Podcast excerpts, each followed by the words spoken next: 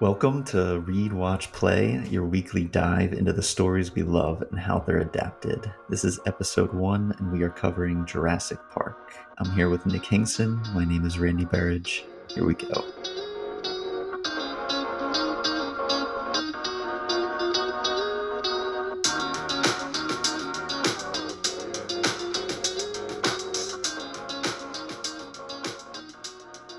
How you doing, buddy?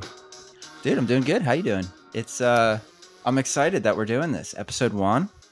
Yeah. Yeah, I'm excited too. I mean, we we actually, I think we should reference this. We recorded the actual Jurassic Park bits a bit ago. Um, Yeah. that was close to the Fourth of July. We're a little bit out from that now.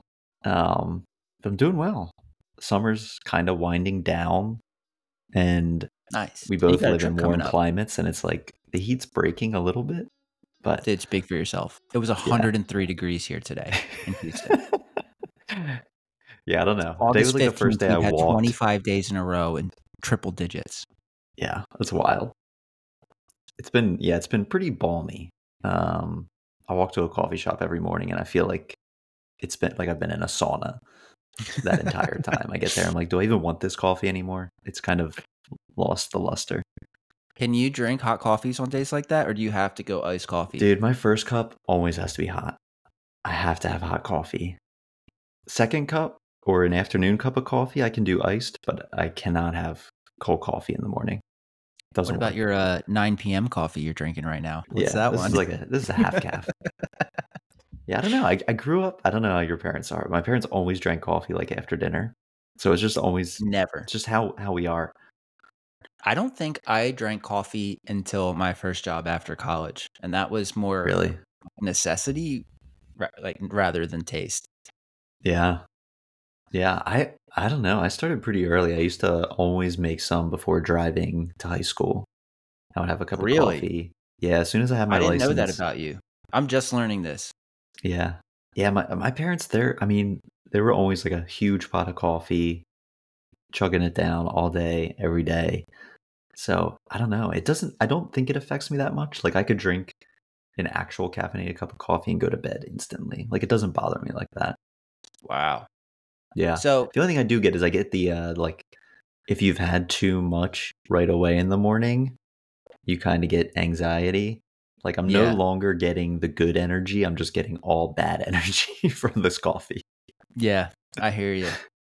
So, like, let's say you're you're sitting down at you know uh, Isla Nublar, and you're at the cafe. You're picking up a copy of Jurassic Park. You drinking a coffee? Like, what is your ideal reading setup here? Oh yeah, definite coffee. Coffee. Um Coffee with the book. yeah. Yeah, like a- coffee a, all over the weekend morning if I have a cup of coffee and I'm reading you know, possibly still laying in bed, possibly on the couch, it's it's kind of peak vibes for me. I I'm not sure there's like anything else I'd rather do more than like be laying down having coffee and reading. It's just perfect. Do you like to listen to music? Like, do you have like an album or something you put on in the background while you're reading? The only time I do that is on flights because people are so annoying on planes that I always have headphones in. So even Okay. if I'm reading there, I always have headphones in with just kind of like music running in the background, or if I'm on the beach or something. What about you? Yeah. No, I well, You need silence. I love sitting down with coffee and in the morning and reading. I love to read in the mornings. It's actually like my preferred time, be like right when I wake up. And I love listening to music. Michaela got me a record player. I use it like every day, Yeah. but I can't read while I'm listening to any of it because I get Yeah. so caught up in in the music that I'm just useless. Yeah, no, I know what you mean. I'm I'm a little bit distracted. That's why I can't really do audiobooks. Can you do audiobooks? I love audiobooks. Do you? Yeah, I listen. So that's one of the ways I like to read probably four books at a time, or I like to Yeah. get through four oh, books wow. at a time. And I'll read two as long as they're different, right? So I can read Jurassic Park and The Shining and not mix Yeah, yeah. up Totally because they're you completely mean. different. And I can do the same thing with two more audiobooks. As- Even if the audiobooks are the same, I, if it was like, Mhm. if I'm listening to Carrie by Stephen Mhm. King and reading uh, uh, The Shining, I'm not going to mix them up because for whatever reason it just Yeah. doesn't it doesn't overlap in my brain that like the Yeah. audiobook and the what I'm reading. Yeah, I know what you mean. I can like have one fiction and one nonfiction going at a time Yeah. And have it's like they're on different turntables and my brain can just allocate enough space to them. It's the same thing with kind of video games. I can you know, we have a we have a Switch and a PS5 and I can be playing a game on each of them. And Okay. I'm Yeah, yeah, okay. yeah. But if I'm playing like two on the same, sometimes my the story or the buttons get a little screwy in my brain. So you've got what? Jurassic Park, Oppenheimer, The Ocarina of Time, and The Dude, Last of Us playing that going right at now. the same time right Yeah. now. Yeah. Professional podcasters would have read Oppenheimer well in advance to record when like the world was a buzz, but we did not do that. And we're trying to read this book now. The thing is, it's a beast. I'm reading that book with a fucking dictionary. Yeah. Okay, like Uh, I just assume not- I'm not going to know any of it. And because when he's interviewing people, he's interviewing these world class scientists that have vocabularies that are triple mine, and I feel like it's adding like weeks to me reading this book because I have Yeah. to spend so much time figuring out what people are talking about. Yeah. I also like I've gotten to the point where I'm like I don't even read and pretend I'm going to comprehend anyone's name. They're just flowing right through the brain. Like nothing. Like I, there's so many names flying at you in that book that I'm like just no. Yeah. I'm not going to remember this. If I don't remember them from the movie, I'm not going to remember them in this book. I still have to go see the movie. I'm going. Oh, you haven't weekend. seen it yet. Yeah, I'm. I'm actually going to do a double feature with uh, Ninja Turtles and Oppenheimer. Nice, dude. Turtles so good. Like so good. I'm going to get my coffee, watch Oppenheimer in the morning, hit a cafe, cheer myself up, and then go watch Ninja Yeah. Turtles. Yeah, we went to one of the sort of like Cinebistro movie taverns, or what are they, Alamo Drafthouses in Texas? I We think have they're that. called. Yeah, I pick. All yeah. We uh, this poor guy who worked there. I was going to call him a kid, but he's kind of a kid. He looked like he was teens, I would say, who was working there. Brought out uh four glasses of water and dumped them on this guy's lap. Like all four of them dumped the tray. Like it was so uncomfortable in the theater. Oh, like he poor- soaked this guy. And oh my god, it was so like No. the guy was a good sport. And I feel like they took him out of the theater and somehow had like an extra pair of pants because he was there with like his wife and kids. So he didn't want to like have everyone leave. yeah. So somehow they found this guy a new pair of pants. I don't know whether it's like, you know, elementary school when like there's the one kid who shits himself and has to like wear a different pair of pants. yeah. But oh my god, it was I felt so bad. I was like this poor both people. I was like this poor kid probably feels so bad and this poor guy literally just had a waterfall on his dick.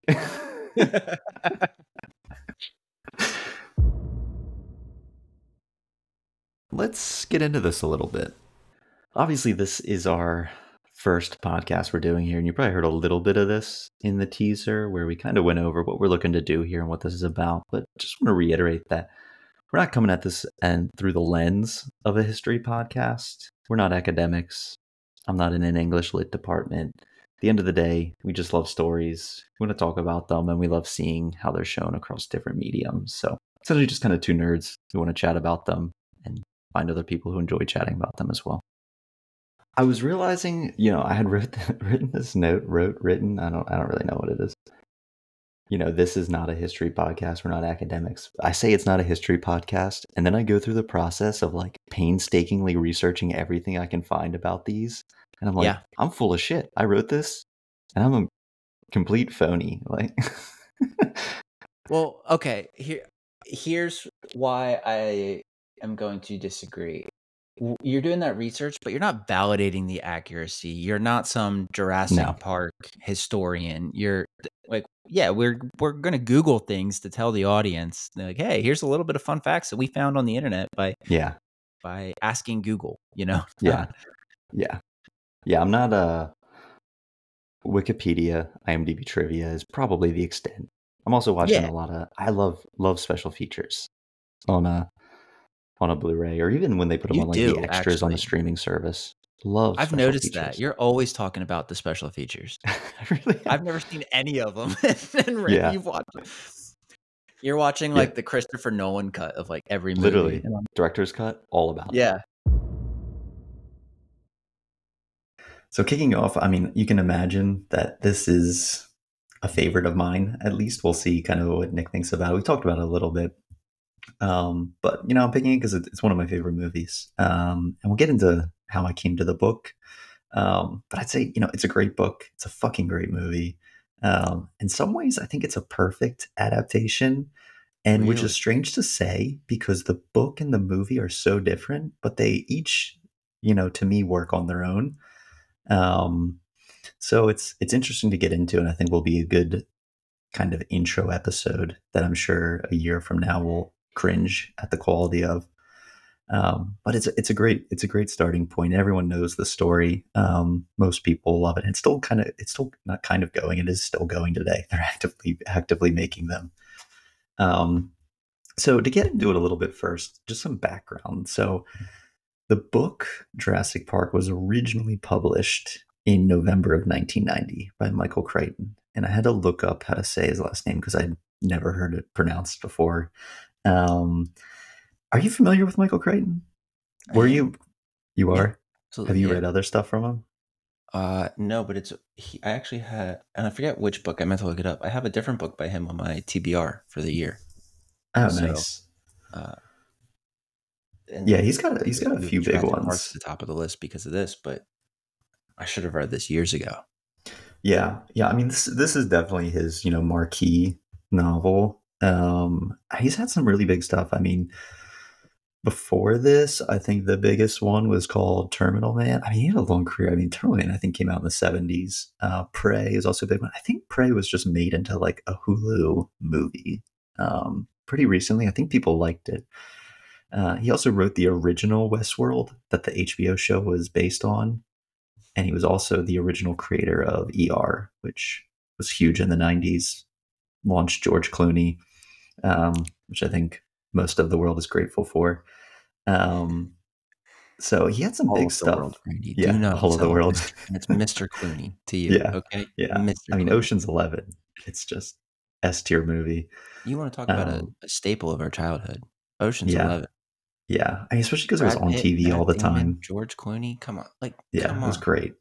I lo- like a heist movie. You can't beat a heist. Um, but Michael Crichton, he was really known for these. He would always write these stories that were a bit of cautionary tales, and I think he had a medical background. I, I don't want to say he was a doctor, but he had something in that field, and that influenced a lot of his work. There's always like this biology aspect to it, um, and it's always this form of like, what is the role of science, and what happens when people misuse that or take it too far or for the wrong purposes. Um, Yeah. And that's definitely what this book is about, which we'll get into is a little bit different than the movie. It's not really hit on in the movie at all of kind of this whole scientific aspect of like why they're doing this and uh, how it can go wrong. And um, it is a little bit with um, Ian Malcolm, but uh, not as much as the book at all. No. And honestly, I know you, you said it was a perfect adaptation. That is like my primary gripe after reading Yeah. the book and understanding all of that is that they didn't bring Spielberg just threw it out the window. Yeah, I know. It it's it's it's surprising. Um, I'm sure. I'm sure. I don't know if we'll have an answer to it. I, I don't even know if I know myself how I feel quite about it. I was thinking of like what works in cinema versus on the page. Um, but I mean, what is interesting is Crichton, He actually wrote this originally as a screenplay before he wrote Jurassic I Park. saw that. Yeah. And I think that is a little bit why this works so well too as a movie is like it was kind of written in that style. And he was given the reasoning of um I, he was going through this thought process of there's no real need to create a dinosaur, you know, recreate it. And this is a thrust of the book of um, you know, most science unfortunately needs to be backed by by money, you know, in a capitalist system Yeah. Um, and he concluded that the only way this would happen is if it was for entertainment. And what would happen? And he just kind of ran that idea out, and that's how it kind of came to be a little bit. Um, so it's it's pretty crazy. I mean, before even the movie, I mean this this book did really well. I mean, it sold nine million, which I mean, it's not anywhere close to like you know best selling of all time, but it's still really good and extremely popular. Um, so many copies. yeah, Think, is. well, name name a book off the top of your head that's come out in the last couple of years that sold nine million copies. Yeah, yeah, I don't, yeah. I'm not. I'm completely unsure of like what the book market is. I know the high or the most selling book. I think they like categorize those and it's like 200 ish million, but those are like the greatest of all time, and those are things like you know Harry Potter and the Sorcerer's Stone. Um, I think Charles Dickens is actually like the number one selling Tale of Two Cities or something. Well, yeah, any book we had to read in high school. Yeah, any, any book that children are forced to every buy. single year. Of Yeah, course, they're going to be That's true. That's true. They should get an asterisk. That's like a Barry Bonds statistic. there. um yeah getting into the movie um you know so spielberg actually got the rights to these while the book was being written which is kind of i i don't i don't know a ton about it um i was i was watching a bunch of the featurettes going into this um and I, i'm just curious of like how he knew this was going to be something i mean michael crichton was already really popular so maybe this idea was already a little bit out there in the creative uh, world or in hollywood well, if he Um, wrote it as a screenplay initially, he true. was probably shopping it around before That's he decided to make it a novel. And that that's I'm speculating here. But Mhm. back in 1990, Spielberg got his hands on what he wanted. So Yeah, I mean, 80s, 90s. I mean, Spielberg was Hollywood and kind of was movies at that time. You know, he was heyday of Indiana Jones. Jurassic Park was kicking off. Uh, he had a lot going on. Um, but the the crazy thing is, I mean, we were talking about how different it is, but Crichton was actually brought on to really lead the script uh, for the movie, so he had a heavy hand in that, along with uh, I'm going to say David Koepp. I'm unsure of exactly how to pronounce his name, who at the time was very unknown, and this was his sort of launching pad. You know, he went on to write Mission Impossible, the Spider-Man with Tobey Maguire's, Panic Room, Carlito's Way. So this was like, you know, a big deal for him, and went on to do a lot. I'm sure this movie is what sold him. You know, probably for the rest of his career. yeah, Um, you know, this was released in 93, so two years after the book. And it went on to become the highest grossing film of all time at that time with 914 million on a budget of 63 million, which is just crazy. Uh, do you know what it surpassed? Star Wars. Uh, E.T. actually, another Spielberg. Yeah. And I didn't I didn't know that how many Jurassic times Park at the time. beat his own record. I'm not sure this- about it- that. Especially because like you always get into the thing of like if you're counting inflation or you're not counting inflation. Because I know when you're counting inflation, Gone with the Wind is the highest of all time because like 70% of America saw Gone with the Wind because what else were you doing at that time? Um, but I'm not sure. I mean, without inflation, I could see Jaws maybe holding the spot for a bit. Raiders, I don't think Raiders took it. Um, But Titanic did. yeah, that Titanic is what surpassed um, this, but that was James Cameron. Um, You're right. but that was That what ended him. up passing. So this only held it for four years until Titanic, and then Titanic held it until James Cameron took it from himself with Avatar. Um, but you know, this movie was massive. Um, I mean, and also just I don't know if kids were obsessed with dinosaurs before the movie, but I, I have to imagine that this is like why kids are obsessed with dinosaurs a little bit, at least now. Um, it was just it's still hugely relevant. There's been what five movies since this one. There's theme parks, there's live shows, there's video games. Yeah, I mean, it's just massive. I was thinking about it. How, we're at a point now where people might not know what movie we're talking about Yeah, because Chris Pratt has been the face of that franchise for a decade now. yeah, Yeah, I wouldn't be Mm. surprised if the, a lot of kids have only seen the Jurassic World tr- trilogy. Watching this movie is like when your dad sits you down and makes you watch Caddyshack or Animal Yeah. House or, or Yeah. the movies of the 80s for us. And you're like, Dad, I'm like nine years old. This movie's 21 years old. What am I doing here? Yeah, yeah. I mean, this movie came out 33 years ago. It's wild. That's Um, insane. yeah, I know. I have to say though, is this movie the greatest movie cover of all time? That dinosaur silhouette. It might be the most iconic. It might be the most iconic. I was thinking about that. The only other one I could think of, which are all Spielberg. I mean, for some, whoever does the kind of art design on art. those, yeah, Raiders of the Lost Ark, Jaws, like they're just incredible movie covers. But I think that like that silhouette, the black and the red, ah, it's just so good. Dude, that was the face of the book, the movie, the arcade games, Yeah, the N64 games, the Sega Genesis games. That is like still used on the covers of the new movies. I know. mean, You just can't beat it. this symbol's going nowhere. I know. Yeah, it's Legendary. just it's so good. It's an S Yeah. And it's just simple. It's like it's simple, it's clean. It's just great. I'm gonna get it tattooed right here. It'll be the next know. tattoo I get. I might, honestly. Um 1993. What what was Nick Hinkson doing? I think I was doing, you know, pretty normal things, walking, talking, sorting colors and shapes. yeah, That was, this yeah, uh, because you were were you born in 91, right? Yeah, at the Yeah. very end of 91. Yeah, yeah. So I would be getting ready to turn two, depending on the exact date that the movie came out. Yeah. Yeah. So we um we're the same age, so similar for me. Uh, you know, I don't remember this. yeah, specifically coming out. Um what was your do you remember what your first interaction with Jurassic Park was?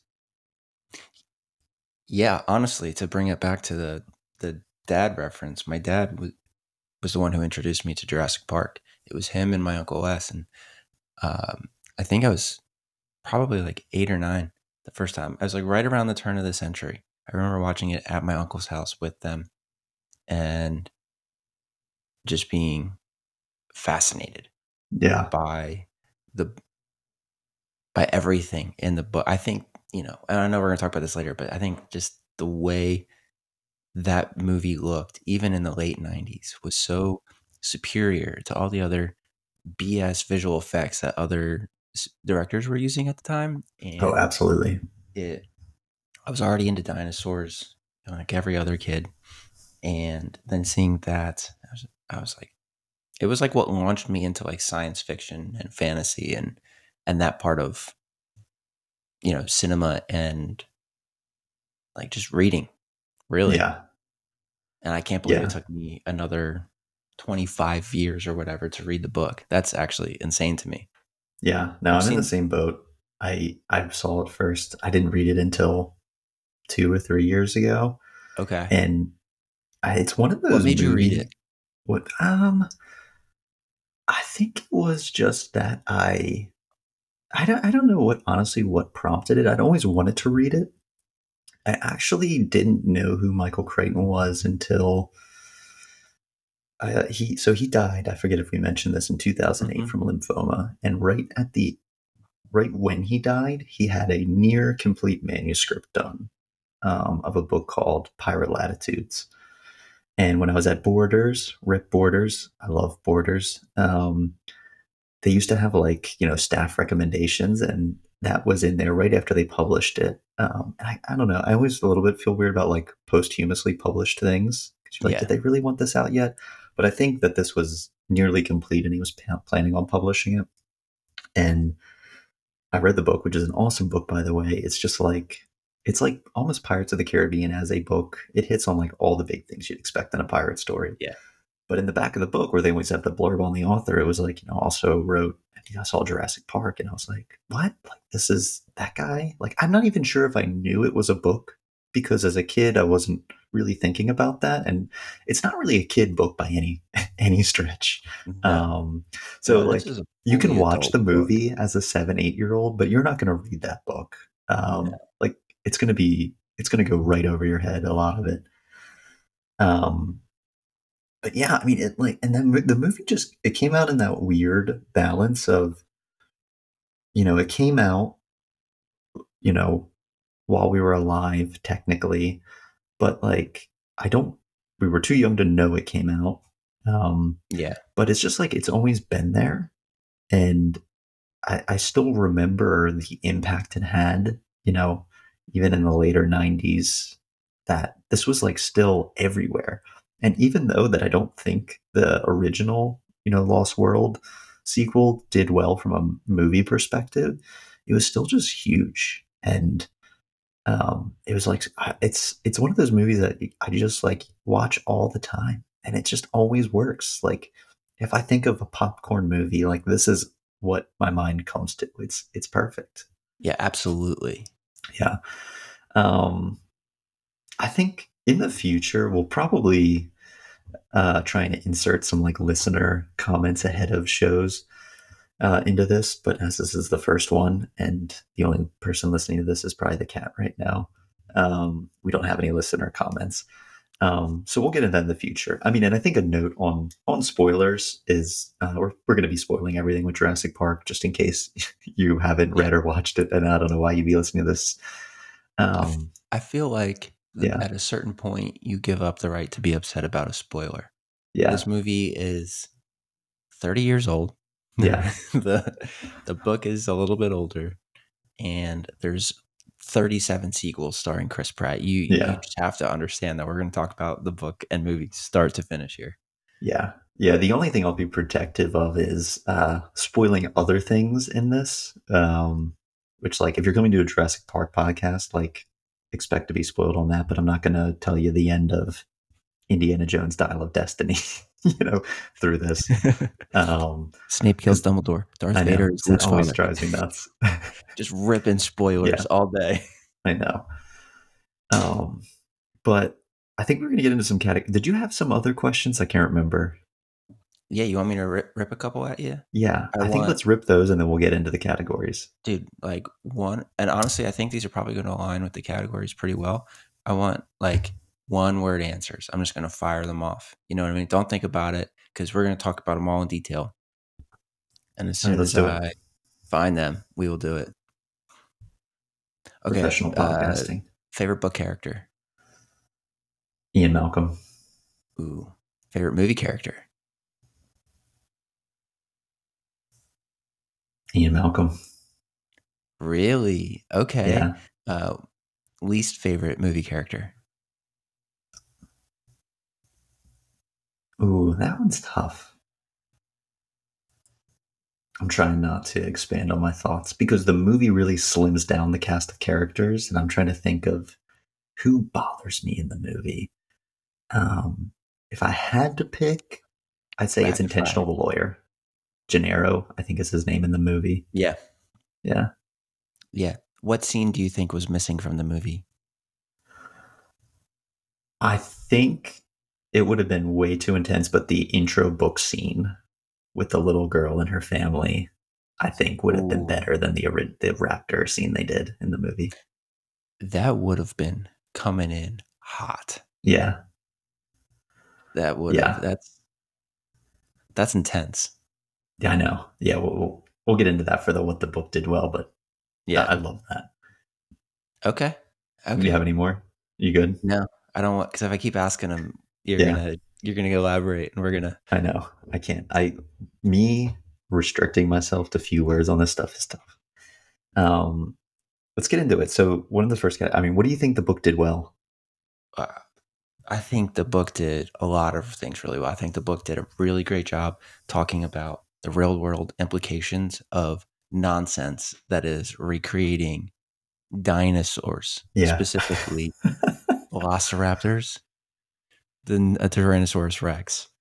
Like, I'm not a rocket scientist, but I can tell you that that's a bad idea and a bad use of science. I think actually this book is super interesting in the fact that it's on the precipice of that great technological, like, ad- rapid advancement where everything Yeah. is changing almost every year. And I think he did a really good job of capturing what it felt like in the you know even when i remember in like the late 90s of like like ten, like not everybody knew how to use all the computers. Not No. everybody knew what to do. Not the the interfaces were super simple, and that's just how Mhm. things were. And I think that especially you know people younger than us that get into it or people that grew up you know starting in the, the 2000s they're just not going to understand how accurate some of those situations were like when Yeah. when dr wu had to stay in the control center because Yeah. nobody else knew what to do that was Nobody else. Yeah. that was totally realistic Yeah. Using walkie talkies because they can't, yeah you know, use a cell phone. Th- this was like pre like even the nokia brick the Yeah. walkie-talkie Yeah, I it's mean, this is pre like everything. true yeah Yeah, this is the time I where, like, in a movie, a rich person has like a phone in their car, and it's like a big deal, and it still has like a cord. yeah ferris bueller's day off Yeah, ah, I love those things about the book. I also think the book did a really I just I really liked the his like prose. I like the way Crichton writes and I think he does a he did a really good job of constantly building the stakes in a way that didn't feel forced. And so from like a, a writing perspective, I I really want to give a tip of my cap to him for that. yeah. I mean, especially like he puts, he's known for like really doing his homework on a book for the ideas he's putting in there, and I think that that could be a detriment if it becomes too scientific that it's at least unapproachable for someone who's not a science background. Um, but he's really good at making it like an engaging story with like I- really backed Yes. up claims. I have that same comment in my notes because science fiction, especially bad science fiction, they over explain everything. Yeah. way too complicated. You rip holes apart, and he gives you like just what you need to know and nothing else, and it just works. Yeah. It just works. I don't know how else to say that. It, it's Mhm. so much better than what a lot of modern science fiction tries to do, where they're explaining jetpacks, but they have to make it totally different than the other jetpacks you've read in other books. He's just like, no, you've seen this a million times. I'm just going to do it better than you. Sit down, Yeah. shut up, take notes. Yeah, you know what it is. Yeah, and I thought the one thing I really enjoyed in the from the science aspect in the book was the I thought the like the titles of each chapter I think are like quotes from Ian Malcolm's future book or current book. I love that. And I think Malcolm was like I'd assume that this is kind of like the stand-in for Michael Crichton. His like it's like the voice he's trying to give by writing this book is like this character. Like and Ian Malcolm's like he's I think he's more of a dick in the book for sure. Um but I just loved that there's like these breadcrumbs with these chapter titles of like I mean everyone knows what's going to go on in Jurassic Park. But Yeah. like the foreboding sense of like this is going to go off the rails with kind of this chaos theory, I think was just like so good in the book. Like it was that perfect like slow burn. Was he more of a dick in the book, or did he just get more time to be him? Yeah, I think I think yeah, I mean that's that's one of the things that works in a book and doesn't work in a movie is like you can either have these really drawn out dialogue scenes of kind of character conversations which I actually love in a movie but sometimes doesn't always work. You can also have just like the inner thought monologue which you don't get in a movie Yes. and um, I think that worked really well in the book, and I think it worked well in the book with Ian because um, Hammond was not really the Hammond in the movie. I mean, in the movie, he's very grandfatherly, warm. In the book, Hammond's kind of like just an evil Walt Disney, and Malcolm is just like from the get go, just going at him. And it's like it's really entertaining from a book perspective of him just like calling him out from the start. Um, I enjoyed that a bit. I also think, and I know we've mentioned this, I also think the book did a really good job with two other things. And one is building real world stakes, right? Yeah. The way it comes out firing with that little Yeah. girl. And then the next scene would be the when when the worker is brought in because he had been ripped apart by a raptor and nobody knew Mhm. what was going on yet. I think that would have been a cool spot to open the movie too. Yeah, that's true. Um, and then I also think the book did a really good job of me losing my thought there. I'll circle back to it. Yeah, totally worries. blanking on what there was one more thing I thought the book did did really well. Yeah, I mean, I'll just quick go on the the intro scene, and while you think of your thought, um, Yeah.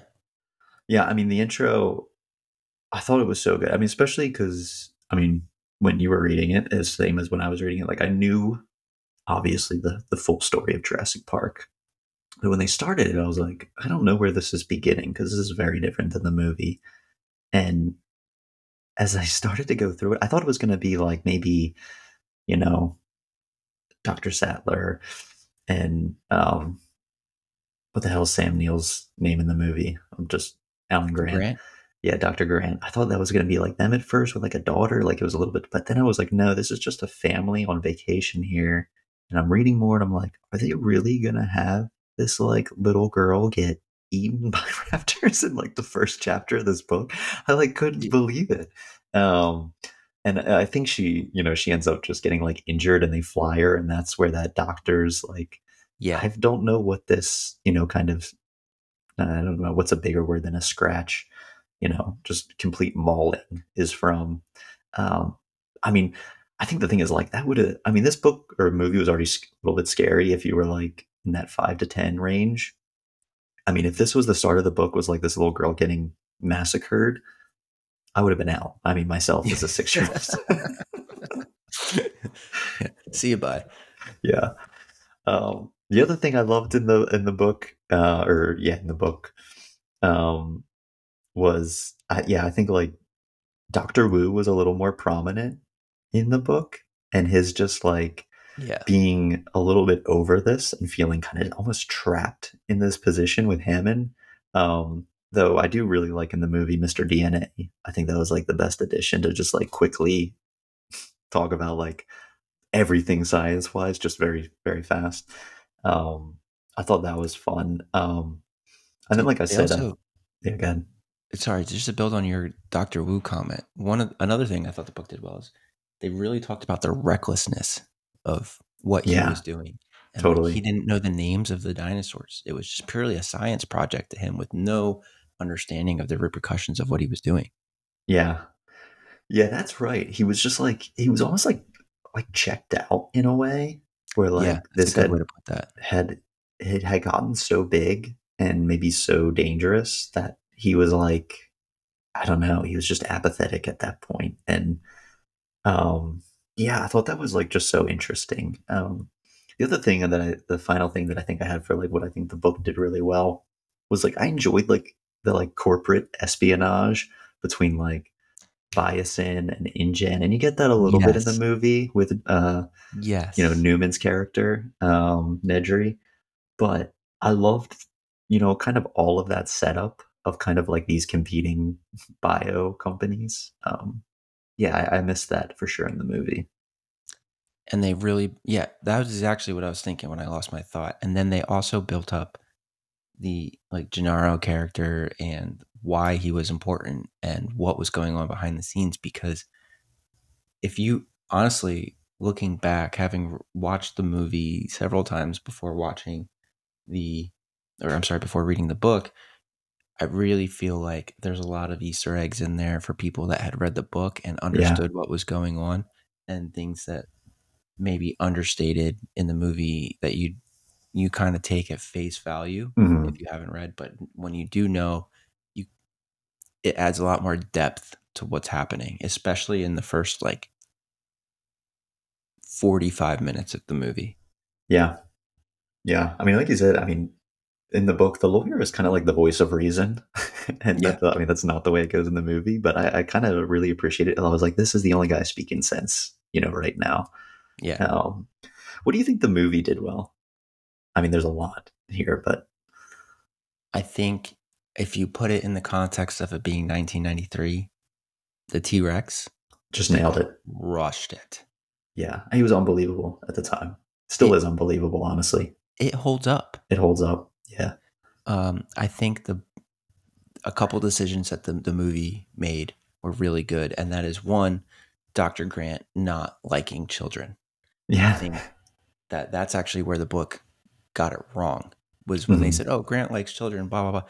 No, like a big part of why it worked with Grant being stuck with Tim and Lex was because he didn't like children, Yeah. and that was incredible. I think Spielberg crushed it there. And honestly, up until about page one ninety, which is where they first see the the dinosaurs for the first time, Yeah. they were pretty much Spielberg was like beat for beat with the book, Mhm. minus that intro.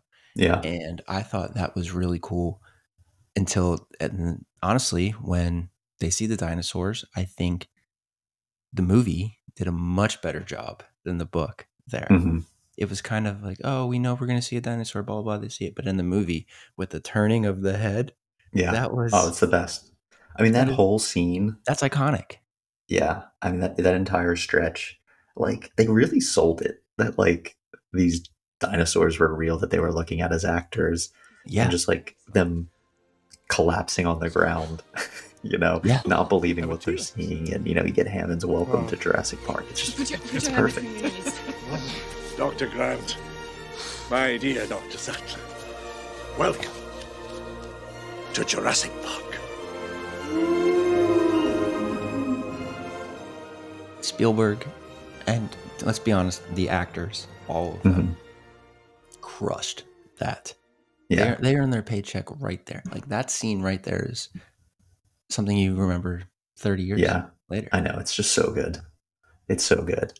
Um, I mean, I think if I think about what else the movie did well, um, I think like the restraint with the T Rex was awesome. Like they didn't overuse it or over rely on it.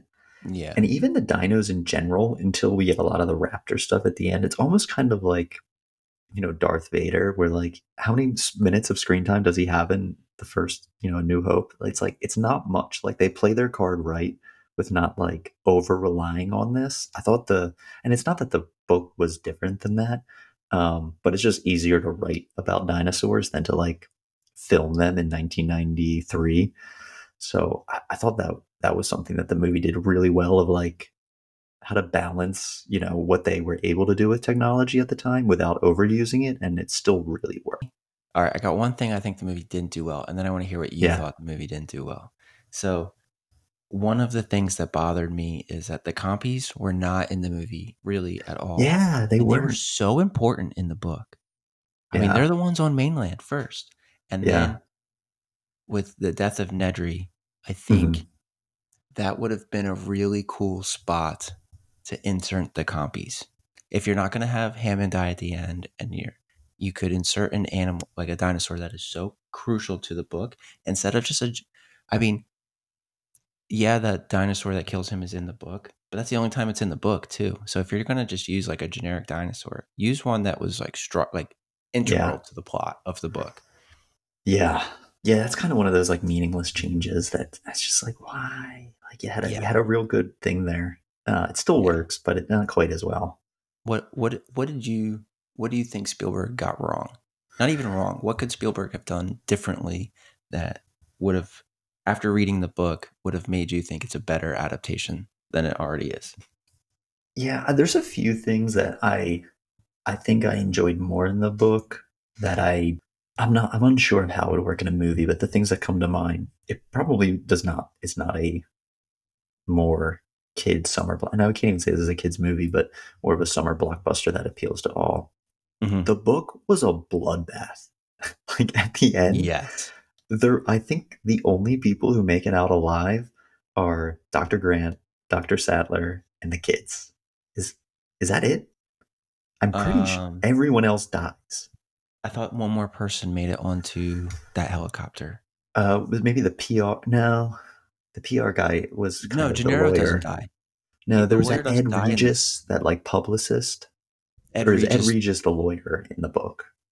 no, Ed. Regis dies in the book, Yeah. but he but Gennaro makes it off the island Okay. in the in the book. They they ate him in the movie, but Mhm.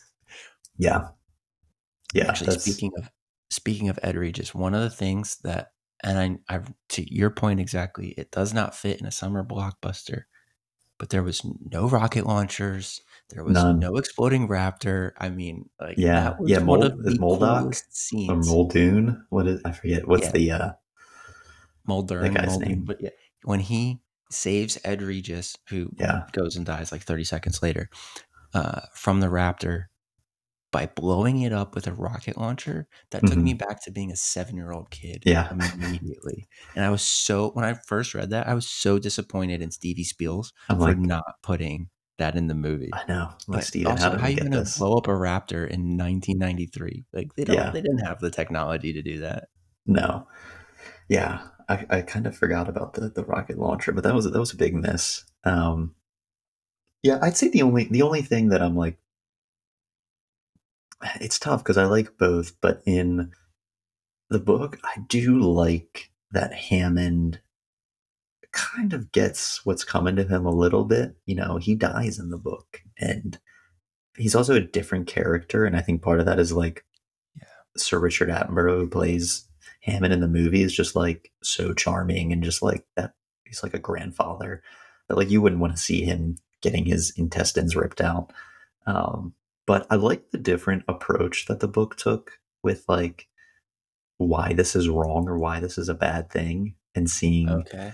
all of them pay for that a little bit. Um, Yeah. I mean, and also uh, Isla Nublar gets napalmed at the end, and I thought like I don't know that wouldn't that wouldn't have been kind of the you know off into the sunset happy happy ending to a blockbuster movie, but at the book it was it was pretty profound. I mean, you find out that some some of the dinos made it off to set up sequels, but I, I did I don't know the end of the book was heavy in a, in a good way. Yeah, for sure.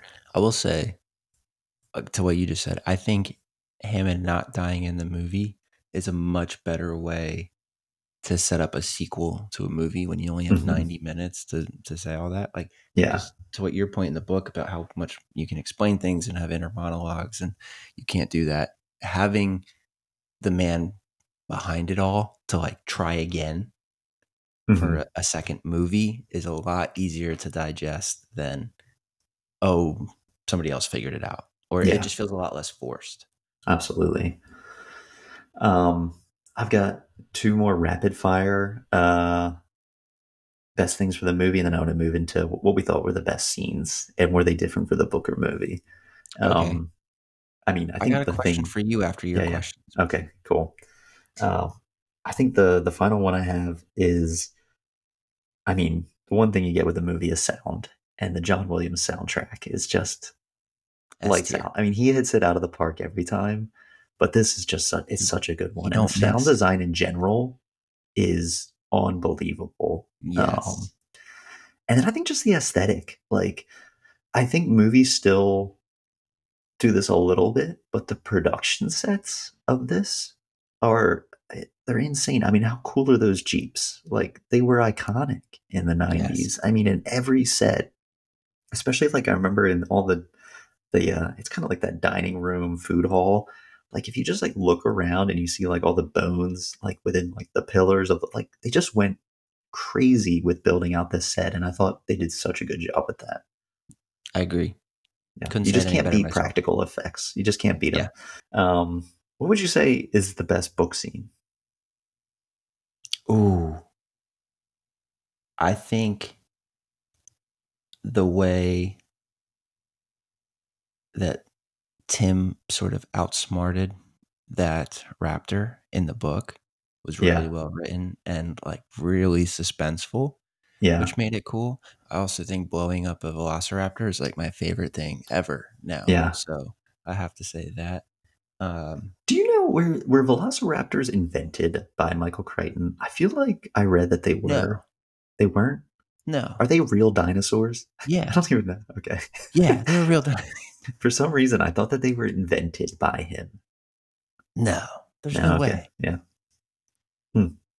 But they're great. Um, I mean, I think those scenes. I also think the T Rex scene, like the you know the Yeah. hallmark T Rex scene, was Yeah.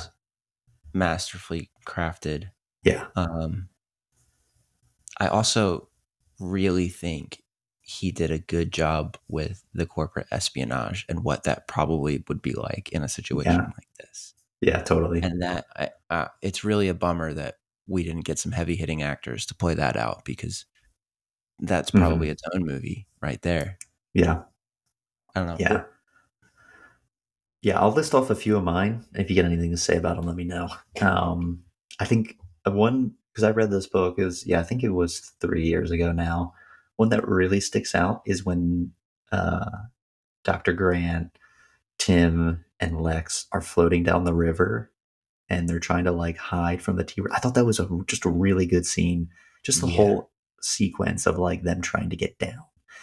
Um, I remember something to do with the aviary in that scene, but I, I can't remember specifics. Um, I thought that that what you're talking about with the rocket launcher, that whole like raptor siege that they're trying to like distract them and figure you know out the fence, the whole thing was just so good with um, Yes. Muldoon, Hammond, Wu, and Ellie all together, trying to like bait and draw the raptors away from the skylight. It was just, I was, I don't know, it was just like one of those parts of the book you couldn't put down. The the way Grant kills the raptors Yeah, with the eggs. Yeah. Is that when he has like the? Is it? It's like a needle that he was injecting them with something, right? Yeah, Yeah, that was that was a really good yeah. That was intense. instance of putting thing like everything coming together. And that- Yeah. it drives me nuts when movies do this, and especially when books do this. The comment in the beginning of the book about having all these toxins was not a throwaway comment to build a setting. It Mhm. came back and it came back in a big way. Yeah, that was awesome. yeah, absolutely. Best movie scene. What do you think? Oh, it's the T Rex for sure. I Yeah. mean, you The T Rex intro is. I think it's actually- one of the best scenes. that Ever or made. when they first see the dinosaurs. Yeah, yeah. Those are the two. They're two. very cool for very different reasons. Yeah, I, but I love them both. yeah. But that the rain coming down, you're just waiting for the T Rex to come. It's just. yeah, I don't think it's better. That first, yeah, like roar it does, just perfect, perfect. Yeah, movie making.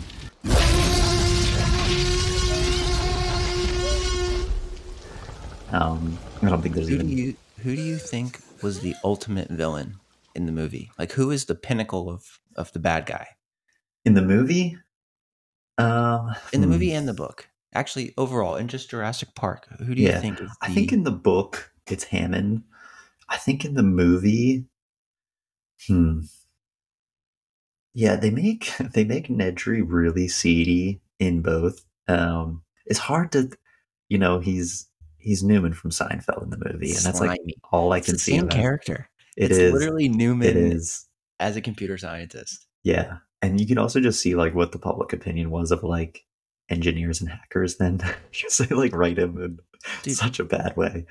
Um, just like the classic. Yeah. Yeah. Oh my god. in the book, the, joke. Gennaro's like a Harvey from Suits type character, and Yeah. in the movie, he's like this scrawny dude in an oversized suit with Yeah. nerdy glasses. Like, Yeah, I have something for uh, best quote definitely around the lawyer. Um, but the only the only other scene I'll shout out in the movie is the kitchen scene. I love that one uh, where Lex and Tim are hiding in the kitchen, and you know you see Lex's reflection, and the raptor like crashes into it, thinks it's her, and like they're trying to get out. Just so good. Um, uh, but the how, T-Rex how have we not how have we not brought up the fact that uh, the best thing the movie did was Lex and make her dude, the change is it's the best adaptation choice they the did. older. Oh my god, dude! I She was so bad in the book. strangle my book. Yeah, she was she was tough. She was a tough hang in the book. Yeah, yeah, that was I think It that's was- the best decision they made was flipping those ages. yeah. Because I don't think it took anything away from Tim and what Tim did. But Yeah, I think it made Lex an infinitely more tolerable character. Mm-mm. yeah, I, I agree totally. Anything else on casting? You would say? No, I think they nailed it. Yeah, Oh, another change that we didn't talk about is the fact that uh, Dr. Sattler is not Dr. Not. Grant's student, and, and Yeah. that, that could have got weird. I I agree. I think that that was one of the better adaptation choices as well, to like making them sort of equals and um and by equals I mean like same age and yeah, it just could have been weird in a movie. I mean, and it was even a little bit in the book, um, but you understood it more that she was a graduate student. But you're like, why is she coming? Like, it was, I don't know, it was it was a little odd, and I think the movie version was a lot better. We're like, no, they're like an actual couple that are the same age. Um, yes. yeah, that's a good point. That was that was so much better. Um, but yeah, the cast was great in this. I mean, Jeff Goldblum is iconic as Ian Malcolm, just iconic. Um, he kind of gives like I a little bit of that, like casting choice. I know there is none. Is like he's kind of doing like a little bit of like a Han Solo of like being a little bit dismissive of everything, um, but still just so cool. Like, hey, it was it was great. Um, Yeah. Yeah, all the cast was. I mean, Samuel L. Jackson. I think this was my introduction to Samuel L. Jackson. Was this movie? Yeah, no, the cast was great. Uh, best adaptation choice: Muldoon's uh, short shorts. A guy is showing Dude. some thigh in the movie. Nice little five inch inseam out of that guy. Yeah, it's like the what I want. stereotypical safari guy outfit. like- Yes. Pure khaki. The guy looks like he squats a thousand pounds. I was like, With that like, that so safari hunter hat that he's got going on. yeah. Um, Yes. Best quote. What would you say is um, from all Jurassic Park? probably welcome to Jurassic Park. Yeah, I mean, the way that that's delivered and set up in the movie, it, it like the words itself are not anything special, but the way that was delivered is yeah, great. yeah. It's definitely one of the most iconic. What was the other one? Hold on to your butts. Hold on to your butts. I mean, I say that if I'm making a fast turn in the car at least once a week. Hold on to your butts. Like, it's Yeah. such a usable line. It's a good one. yeah. What do you got? What else? What the else only other got? ones I had were uh, Malcolm's uh, life uh, finds a way back to uh, Doctor Wu when he's like, uh, they're all female. You know, I think if I forget if they were talking about the raptors. Like, how are they going to breed? That's when the response he gives to them. That's a, that's a big one. It's not possible. Listen, if there's one thing the history of evolution has taught us, it's that life will not be contained. Life breaks free, it expands to new territories, and it crashes through barriers painfully, maybe even dangerously, but, uh, well, there it is. There it is. You're implying that a group composed entirely of female animals will breed? No, I'm, I'm simply saying that life, uh, finds a way. Um, the "Do you think he saw us?" blind dinosaur joke. Tim just, you know, doing stand up comedy in the tree while they're about to die was great. Um, and then the only other one I had, this was movie only, was when Hammond is really annoyed that nobody else is kind of seeing what he perceives as the greatness of what he's been doing and all the reality checking he's get. And he's like, You were meant to come down here and defend me, and the only one I've got on my side is the blood sucking lawyer. Gennaro in the movie's like, Thank you. um, just lawyer jokes always good.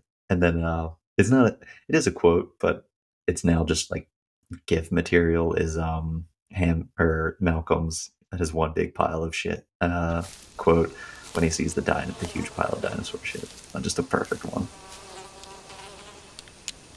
That is one big pile of shit. It was huge. It was huge. I don't Yeah, think he wasn't did- wrong. Crichton did an accurate job describing how big it was because I don't think without the movie I would have understood what a big pile of shit really is in from like a dinosaur hmm without the No. movie. Yeah, don't really think about it often. Um, did you say you had another question? No, I wanted to ask you about the villain, but to circle back to that, I would argue that the people aren't even the biggest villains. The villains are the, the ones created. And I think the Velociraptor is Yeah. the ultimate villain of the movie. Yeah, you're right. Big and scary, but the Yeah. Velociraptors hunting in packs, breeding as quickly as they do, is nightmare fuel. Yeah, the book really is more of a horror than for sure the movie, but the book is it's like a hard like Yeah, when they found thirty raptors in Yeah. that, mm-mm, mm, no sir, no, thank you. I know. Yeah, that's a good point. I, I would say that that's true. I mean, in the movie, almost made the T Rex like the hero, and it is not the hero in the books. It's definitely not on the Velociraptor level, but it doesn't save them in the books at the end, um, which was a change. Yeah, Um, all right, I got some half-assed uh, internet research, kind of my favorite IMDb trivia. I want to rattle off. I don't know if you know any of these. Um, the water ripple in the T-Rex scene was done by playing a guitar. It was the only way they could get the water to ripple in a cup like that and get it to look right. And the sound guy figured out if you play this one note on a guitar, that's how he got the water to ripple. Thought that was shut cool. up. Yeah. That's awesome. The attack sounds of the Velociraptor were dolphins that they played at different frequencies. Okay, Yeah, the T Rex was a bunch of different animals, but I know the Velociraptors were dolphins. Spielberg was filming this at the same time as Schindler's List and said it was the most intense, intense time of his life, and he was flying back and forth between Krakow, Poland, and you know either Hawaii or on you know on set in uh, Hollywood, I guess. Dude. Honestly, filming Schindler's List had to by itself would By make it the most intense time of his life. I mean, that Yeah. movie is. You need a good cry. Yeah, Schindler's List. Yeah, but imagine imagine filming those at the same like what a year for him. Man, he was just untouchable for for so long. Um other interesting one was uh a hurricane actually hit while they were filming and all the cast and crew were required to move into a ballroom of the hotel and Really? Sir Richard Attenborough slept through the whole thing in his hotel room and didn't even know it happened. And when asked why, he said it's because he lived through the Blitzkrieg, that this wasn't that big of a deal. but uh, a downside to that was Samuel L. Jackson was supposed to fly back to Hawaii to film a big death scene. And but the hurricane destroyed the set that was the one that he worked on. So they had No to scrap way. the scene and they just like had his arm. I think when Dr. Sattler is, you know, turning the power back on, she finds his arm. yeah, Um, but that was a bummer that he didn't get his big death scene because even Nedry's death, they cut they cut that back a little. I remember in the book specifically, like he writes that like he remembers his intestines falling into his hands. Yeah. he dies. dude. The the book gets graphic. It really does.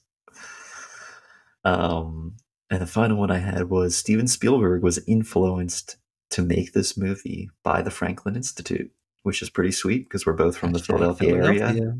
Yeah, And baby. Franklin Institute's awesome. I remember going to the dinosaur exhibit as a kid multiple times. Um, but it's pretty cool that he was influenced by that. So that was uh, that was what I had for some random trivia. I like that was good. Those were good. Yeah. Those were good. I like that. Who would you say won the Booker movie? You can take that as any way you want it. Came out on top, just kind of owned, you know, the Booker movie. Uh, in the book, it would either be Gennaro or the Raptors. And Yeah. the reason I don't say Malcolm in the book is because Malcolm dies. Yeah. But in Yeah. the Big movie, change. Malcolm owns Yeah. movie and he makes it out, and that's huge. And I also think, um, yeah, I'm gonna stop there. I, that's what I think. That's that's my final answer. Yeah. Yeah, I'd agree. I think the lawyer is great in the book. I like Dr. Grant in the book too. Yeah, he was good. Yeah, but he, yeah, he was just good. Uh, the movie, I I agree. Pro- Probably, I'd say for the movie, either the T Rex That's a good one. kind of gets the hero probably scene, has the best intro scene. Maybe, yeah, I mean, I'd say that's probably one of the best movie scenes of all time is that T Rex intro. Um, but then Malcolm, he lives and he's right. Um, Jeff Goldblum, I, I was reading, actually pitched that idea to Spielberg because he said, right now, Malcolm is too similar to how they were doing the lawyer in the movie. And he said, Mhm. what if Malcolm is a little bit more of a hero and grabs the you know flare to lead them away? And Spielberg went for it. So then he got to live in the movie. No way, Yeah. So I thought that I thought that was pretty cool. Probably huh? Jeff Goldblum just trying to get some more screen time, but I loved it. I thought it worked. And like you can't kill him in that movie. He's just he's so good. All right, closing out here. Um, how do you feel about the future installments? Have you seen them? We don't need to go into depth. I'm, I, I haven't read Lost World. I want to read it, and then we can cover Haven't that one. Haven't But read it. Haven't seen it. Have you seen any of the Pratt movies? no, No, none of them. I think that was me being a bitter old man and going, "No, we have a Jurassic Yeah, Park. we- not have. But Yeah, uh, I need they're on. I need to watch at least the first one because the first Yeah. one is Jurassic Park again, right? I think I think it's called Jurassic World, and then it's So is it based off of Jurassic World the book? Like it's like a second, or is it a remake? But they changed the name to differentiate it. Uh, it's a completely new story that's almost a sequel to the original Jurassic Park's movies. Okay, Um, so it really is like Jurassic World the book. yeah, Okay, I'll have to read the book and watch those movies. yeah, yeah. I've I've only seen the movies. They're fine. The second one I didn't like a lot, Dominion, but um, I was cool for the. I mean, they were manipulating me with nostalgia for the third one, um, but it was fine. Do you want to see anything next from Jurassic Park as a story? No, Yeah, I'm Honestly, good on a pause. not even a pause. I think, you know, obviously we're not going to get a new book, hmm and the movie was done really well by one of the best directors of all time. Yeah. And now we've done a, a few remakes. I don't know that we really need anything in the immediate future. I think they Mhm. should probably put a lid on the Jurassic World series. I haven't seen it, so admittedly I could be talking on my ass here, but it just feels like if anything, I would love to see a resurgence of the book. And I would love to see more people reading the book and watching the movies and having Mhm. conversations like ours. Yeah, yeah, yeah. I agree. I don't, I don't. I don't need anything else. If anything, um, I like to see some continued love to the uh, theme park. Have you been to Jurassic Park in I Universal? Oh, it's so good. Yeah. Yeah, it's really good. They just built a new Velociraptor coaster. Might be the best ride I've ever been on. I mean, roller coasters have come a long way. It's smooth. It's really smooth. I mean, the riverboat adventure is. Is it an actual roller coaster or is it one of those? Uh, It's an actual. okay. It's a real roller coaster. And then they have kind of a log flume ride where you go into it's almost like the raptor scene where you're trying to turn the power back on. Um, nice. and then you go through the T-Rex legs. It's great. The whole Jurassic Park area of Universal is really good. But I'd love to see some some love there. I'm gonna Um, check that out. I've never been. yeah, it's cool. Any final thoughts before we rate it? No, but I think the scale we should rate it on is from, you know, compies to T Rex. What would you rate the book in the movie? Being what's what's the lowest and what's the high? the compies are the lowest. Those things they feed on babies. They can't attack anything that's alive. I mean, they're awful. Yeah. And What is the middle ground? A Stegosaurus Stegosaurus, yeah. because it's like really cool, or a Triceratops. Yeah. I mean, this is easily for me. I mean, this is a T Rex, no doubt. Um, I think it's one of the greatest movies ever made. One of the best adaptations. Yeah, Just Spielberg, just in his bag, making this at the time. I like it. I would Yeah. say I'd give the the book a T Rex and the movie a Velociraptor. Yeah, I think there's like a difference, but I think they're both yeah, frightening in Yeah. a good way. You know what I mean? Like yeah, yeah. Five out of five, no doubt. Um, easy. I was thinking, I wonder if we should have a running ranking of adaptations, where now this is like number one, and Some then we we talked about. Yeah. yeah, we do episode two, and we just see does this come higher or lower, and we just compile this list of the, like the ranked best adaptations of all time. Yeah. Dude, speaking of number two, I can't wait to hear your thoughts on the shining. I know, yeah, I'm I'm pumped. I got a lot. Um, Yeah. cool. Um, thanks for listening, everybody. We're excited to be launching this podcast and eager to cover more stories. Next week, we'll be taking a look at a classic. We'll be talking about The Shining. So get ready to head over to the Overlook Hotel, have a martini with some ghost bartenders, find out what the hell red rum means. Uh, and if you have any thoughts you want to share, please reach out via email at readwatchplaypod at gmail or message us on Instagram at readwatchplaypodcast. If you have suggestions for future stories you would like to see us cover, give us a shout out as well. Um, and as we're getting underway, if you have thoughts on structure, categories, any feedback, let us know. You can find this podcast on all your major platforms Spotify, Apple, or wherever you get your podcast. Please rate and review, as those things help more people find the show, and that's the most important thing to us. Thanks, Nick, for joining uh, and reading this here pretty quickly. Uh, till next time, everyone. Thanks. Thanks.